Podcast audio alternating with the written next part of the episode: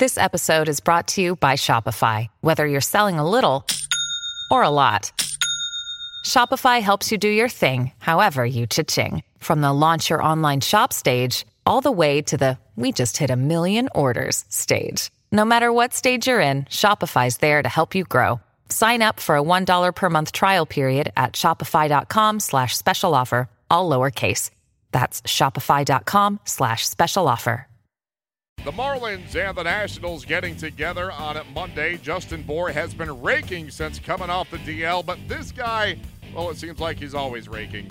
The set of the pitch, swinging a belt to right field. Stanton looking up, going, going, and off the top of the wall. The signal is a home run. Harper coming back to first base, not sure. First base umpire Clint Fagan made the circular signal. Now Dana DeMuth, the crew chief, signals. Bang! Zoom goes Harper. A line drive home run just above the three ninety-two mark to the left of the Marlins bullpen in right field. Home run number eighteen. A two-run shot, R B Is fifty-two and fifty-three.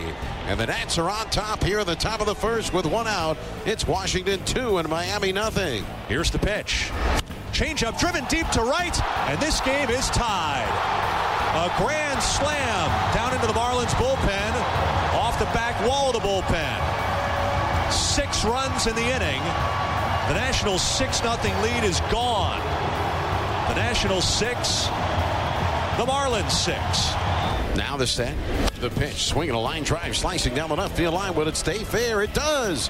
Into the corner, all the way to the wall at the three forty-four marker. To third is Zimmerman, around third, being waved home. He slides in, no play.